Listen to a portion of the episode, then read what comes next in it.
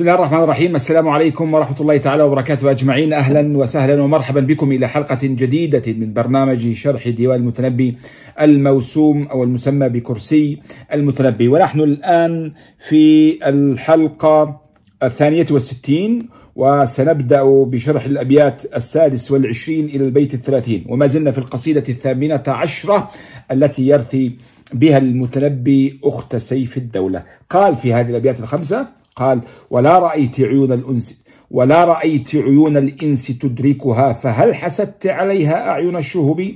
وهل سمعت سلاما لي ألم بها؟ فقد أطلت وما سلمت عن كثبي وما سلمت من كثبي وكيف يبلغ موتانا التي دفنت وقد يقصر عن أحيائنا الغياب؟ يا أحسن الصبر زر أولى القلوب بها وقل لصاحبه يا أنفع السحب وأكرم الناس لا مستثنيا أحدا من الكرام سوى آبائك النجوب طبعا البيت السادس والعشرين الذي نبتدئ به هذه الحلقة الثانية والستين هو تفريع أو عطف على البيت الخامس والعشرين. هو إيش قال في البيت الخامس والعشرين؟ قال قد كان كل حجاب دون رؤيتها. يعني كانت مستورة عفيفة. هناك حجب كثيرة آه، تمنع آه، أعين الناس يعني عنها تملع أعين المتشوفين والمتطلعين والفضوليين والشهوانيين وقليلي المروءة من أن ينظروا أو يروها أو ينظروا إليها. فما قنعت لها يا أرض بالحجب فما فما قنعت بالحجب السابقة فأردت أن تستأثري بحجابك الخاص فأخذتها في جوفك. فدفنت في جوفك. هذا البيت الخامس وعشرين. ثم قال ولا رأيت والكسرة على التاء تدل على أن الضمير عائد على مؤنث وقصد الأرض أيضا. يعني ولا رأيت أيتها الأرض, الأرض عيون الإنس تدركها يعني عيون الإنس لا تراها. الناس تدركها أي تدرك رؤيتها لأنها محجوبة كما قال في البيت الخامس والعشرين. فهل حسدت عليها أعين الشهب شو دخل الشهب؟ الشهب في السماء. وشوف السماء ماذا تفعل؟ أحيانا تتساقط. فإذا تساقطت مرت من جانب النافذة. طبعا هي آمنة في بيتها فممكن تكون أزاحت الستائر النافذة. فرأتها أعين الشهب. خيال مش خيال؟ خيال بعيد جدا. تمام؟ عند المتنبي. فيقول الشهب كانت أحيانا ها تتمتع بالنظر إلى هذه المرأة العظيمة. فإنت لأن الإنس والناس لا يستطيعون ممنوعون تماما من أن يروها. لكن الشهب أحيانا تراها حين تسقط في الليل من السماء وهي نائمة في فراشها قد أزاحت ستار غرفتها. آه لأنها بأمان داخل قصرها وداخل غرف كثيرة وأسوار عالية لكن الشهاب لا يستطيع أن يستيقظ النظر من خلال هذه النافذة ويراها. فأنت يا أرض حسدت الشوب على قدرتها على رؤية هذه المرأة أحيانا. فقلت حال دوري أنا لا أستطيع أن أراها فأريد أن أراها. فقمت بالفرح حين ألقيت في القبر في جوفك. إذا قال ولا رأيت أيتها الأرض يعني عيون الإنس تدرك تدركها فهل حسدت عليها أعين الشهب؟ ثم قال في البيت السابع والعشرين وهل سمعت؟ برضو ما زال يخاطب الأرض يقول وهل سمعت يا أرض يعني؟ وهل سمعت سلاما لي ألم بها فقد أطلت وما سلمت من كثبي. يعني هل سمعت يا أرض السلام الذي أبعثه إليها؟ طبعا متى كان يبعث السلام؟ من زمان طبعا لكن يقول بما أنك الآن صرت يعني تمتلكين هذا الجسد فهل سمعت السلام الأحر الأشد حرارة بعد موتها حين بعثته إليها أسلم عليها وأقول سلاما يا خولة على روحك الطيبة؟ فهل سمعت هذا السلام الذي ينتقل عبر الأرض؟ قلته ها؟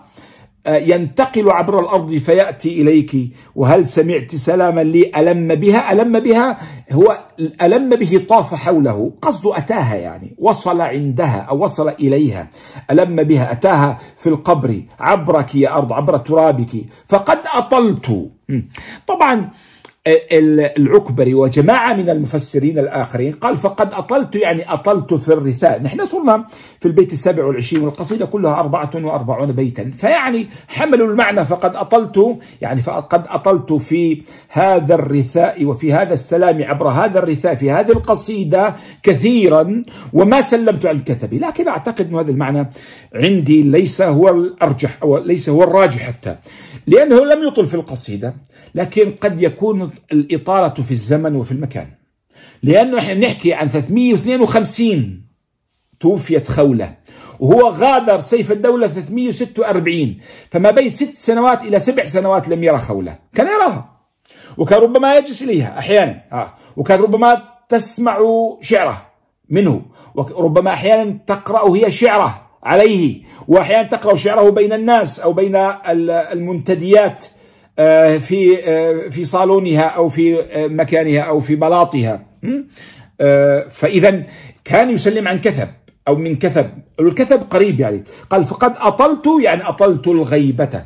هذا الراجع عندي. فقد أطلت الغيبة زمانا ومكانا فسبع سنوات مرت لم أستطع أن أكلمك كلمة واحدة. و بلاد بعيدة فصلت بيني وبينك. رحت يا لم تدري يا خول ما حل بي بعدك. رحت بعد ما خرجت بعدما خرجت من عندي أخيك مررت بصحارى. ومهامه وموامي ووصلت إلى دمشق ثم لم أقم فيها زمنا طويلا ثم رحلت من دمشق إلى الفسطاط ثم لم أقم فيها غير ثلاث سنين كنت أتردد بين الفيوم وغيره من آه، مناطق مصر وبين النيل وبين الجيزة وغيرها ثم عدت وفي الطريق لاحقني كثير يعني جغرافيا كثيرة ثم ذهبت وصلت إلى الكوفة ثم غادرت ثم رجعت إلى الكوفة وربما غادر في هذه الفترة إلى بلاد فارس. فيقول فقد أطلت في الجغرافيا. وهو أيضا معنى جميل ومعنى دقيق لم ينتبه إليه الشارحون. وقد أطلت في الزمن ست سبع سنوات مرت يا خولة. وليس أطلت في الرثاء وفي التأبين كما ذهب كثير من الشراح وإن كان أيضا هذا المعنى محتملا. وهذا معنى عظمة شعر المتنبي أنه يختلف في تفسير بيته كبار المفسرين والشراح وكل رأي له وجاهته والنص قد يحمل هذا وقد يحمل ذلك لكن كل واحد من الشراح أو المفسرين يستمزج رأيا بحسب ثقافته وبحسب مرجعيته وبحسب نظره. لأن هذه نظرات في الشعر. إحنا بنقولوا كان إيش يقولوا له نظر في الشعر؟ يعني فهم يعني يفهم ما وراء الكلمة ظلال الكلمة. إذا قال وهل سمعت سلاما لي ألم بها؟ يا أرض هل سمعت سلام الذي أتاها في القبر؟ فقد أطلت قال الشراح فقد أطلت في هذا التأبين وفي هذا الرثاء في هذه القصيدة. وأنا أقول فقد أطلت زمانا ومكانا وفسرت ذلك. وما سلمت من كثبي وما سلمت عليك وجها لوجه من كثبي عن قرب وجها لوجه. تمام. ثم قال في البيت الثامن والعشرين وكيف يبلغ موتانا التي دفنت؟ وقد يقصر عن أحيائنا الغيب وقد يقصر عن أحيائنا الغيب آه وكيف قصده وكيف يبلغ؟ قال الشراح أيضا ولي رأي آخر غير ما قالوا. قال الشراح وكيف يبلغ السلام؟ هذا السلام الذي أتحدث عنه. وقال وهل سمعت سلاما؟ ثم قال هذا البيت السابع والعشرين. ثم قال في البيت الثامن والعشرين. وكيف يبلغ السلام فالفاعل ضمير مستتر عائد على السلام. موتانا بصير مفعول به. فكيف يبلغ هذا السلام الذي أسلم به بعد موتها؟ موتانا قصد خولة التي دفنت صارت نعت. أعيدها. وكيف يبلغ موتانا التي دفنت؟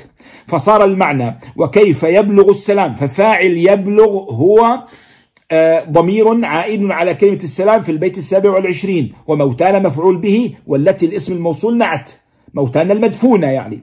وهذا معنى صحيح ومعنى ظاهر لكن المعنى شوي الأدق ربما ليس أدق حتى لا يعني أرى ما أقول لكن ربما المعنى الأبعد المعنى المستتر المعنى الجاوب بزاوية بزاوية وليس في وسط الغرفة وجاي على جنب الطريق وليس في الطريق اللي هو وكيف يبلغ موتانا التي دفنت. يعني وكيف يبلغ في المنزلة؟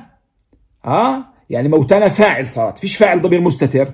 يعني وكيف يبلغ الموتى الذين ماتوا في المنزلة المنزلة التي حصلتها التي دفنت؟ وكيف يبلغ موتانا فاعل موتانا التي اسم موصول صار هنا مفعول به. صار مفعولا به. فكيف يبلغ موتانا التي دفنت في المنزلة؟ أه؟ ثم قال في الشطر الثاني وقد يقصر عن أحيائنا الغيب. فقد يقصر تقصر المنزلة التي وصلتها هذه الميتة وهي خولة أحياؤنا الذين يعيشون لكنهم غائبون عنا. وقال بعضهم فيه تعريض بسيف الدولة نفسه من يقول أنت يا سيف الدولة قد يصل سلامي يعني يعني كيف يصل سلامي لأختك التي ماتت؟ وأنت حي وهي ميتة طبعا. وأنت حي ولم يصلك سلامي لأنك لم تدعني لأنك لم آه، تنسى الماضي الذي آه، كان بيننا لأنك لم تحاول أن تردم الجفة والهوة التي حدثت بيننا قبل حوالي سبع سنوات وبقينا هكذا متباعدين. إذا في البيت الثامن والعشرين قال وكيف يبلغ موتانا التي دفنت؟ قلت له معنيان وشرحتهما. وقد يقصر عن أحيائنا الغيب ويقصد سيف الدولة. وقيل يقصد أي أحد. صحيح لأنه البعد المكاني قد يمنع وصول السلام. والغيب جمع غائب طبعا. تمام. ثم قال في البيت التاسع والعشرين يا أحسن الصبر زر أولى القلوب بها. مم. يا أحسن الصبر يدعو. أحسن الصبر وأجمل الصبر. قال فصبر جميل. الله تعالى قال على لسان يعقوب في سورة يوسف. قال فصبر جميل. فقال هنا يا أحسن الصبر زر صورة طبعا. أولى القلوب بها والشراح قالوا قلب أخيها. يعني أولى القلوب بها يعني أخوها. فهو يدعو لأخيها بحسن العزاء والتصبر. وهو معنى مطروق وواقع أيضا ولكنني أرى أنه يقصد قلبه فأولى القلوب بها لم يحبها أحد مثلي. ربي تستر خلف أخيها هو عادته هو ما بيعطيك المعنى هكذا. ولا ما يقصد مفتوحا بدك تبحبش وراه وتبحبش على علاقاته وتبحبش على تاريخه ها؟ قال يا أحسن الصبر زر أولى القلوب بها. فأنا أولى القلوب بها لأنه لم يحبها أحد مثل ما أحببتها. فيدعو لنفسه بأن يتصبر على فقده إياها وعلى موتها. فقال يا أحسن الصبر زر أولى القلوب به بها وقل لصاحبه. إذا ذهبنا إلى أولى القلوب بها هو سيف الدولة فيستقيم أيضا الشطر الثاني بقوله وقل لصاحبه يعني صاحب هذا القلب اللي هو مين؟ اللي هو سيف الدولة. يا أنفع السحب. وهذا سحب المعنى على أن المقصود بالشطر الأول سيف الدولة أكثر من أن يكون المتنبي وإن كان أيضا يحمل على أنه أولى القلوب هو المتنبي. وقل لصاحبه أي لسيف الدولة يا أنفع السحب. مدحه في الشطر الثاني والسحب آه، طبعا آه، ما ينتج عنها من مطر وقصده كريم. بس ليش قال يا أنفع السحب؟ لماذا أضاف كلمة السحب إلى أنفع؟ هل هناك أضر السحب؟ نعم. المقصود أن قد يأتي المطر بالغرق قد يأتي المطر بالفيضانات فقال له يا أنفع السحب. وما قال يا نافع السحب؟ لأنه النافع السحب يشترك فيه أكثر من أحد. يا أنفع فأنت أجود الجواد.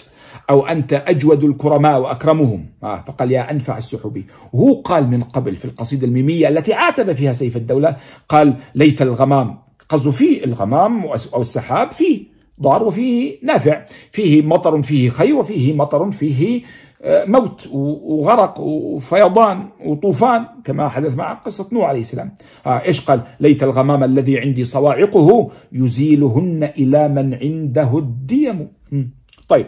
ثم قال في البيت الثلاثين وأكرم الناس ما زال مستتبعا في مدحه لسيف الدولة. قال وأكرم الناس يعني يا أكرم الناس يا سيف الدولة. لا مستثنيا أحدا لا أستثني أحدا. طيب. طب استثني الأنبياء يا متنبه لا لا أنت أكرم الناس. طب مين بدك تستثني؟ لا مستثني أحدا من الكرام سوى آبائك النجب لا أستثني من أنه لا يفضلك في الكرم وفي الشجاعة وفي الفروسية أحد إلا آباؤك النجوم سوى آبائك النجوم. والنجوم جمع نجيب وهو الكريم الذكي. آه، منتجب يعني زي كان الله اختاره اختيارا انتجابا. نعم. فقال سوى آبائك النجوم. طبعا إذا حاكم البيت دينيا ممكن تقول يا أخي قدموا قدموا على الأنبياء لكن الشعر لا يحاكم دينيا. تأخذ المبالغة فيه والشعر فيه مبالغات كثيرة. إذا قال وأكرم الناس في البيت الثلاثين. وأكرم الناس لا مستثنيا أحدا من الكرام سوى آبائك النجب نتوقف في هذه الحلقة عند هذا البيت الثلاثين ونكمل إن شاء الله تعالى في الحلقة القادمة. فإلى ذلك الحين أترككم في رعاية الله. والسلام عليكم ورحمة الله تعالى وبركاته.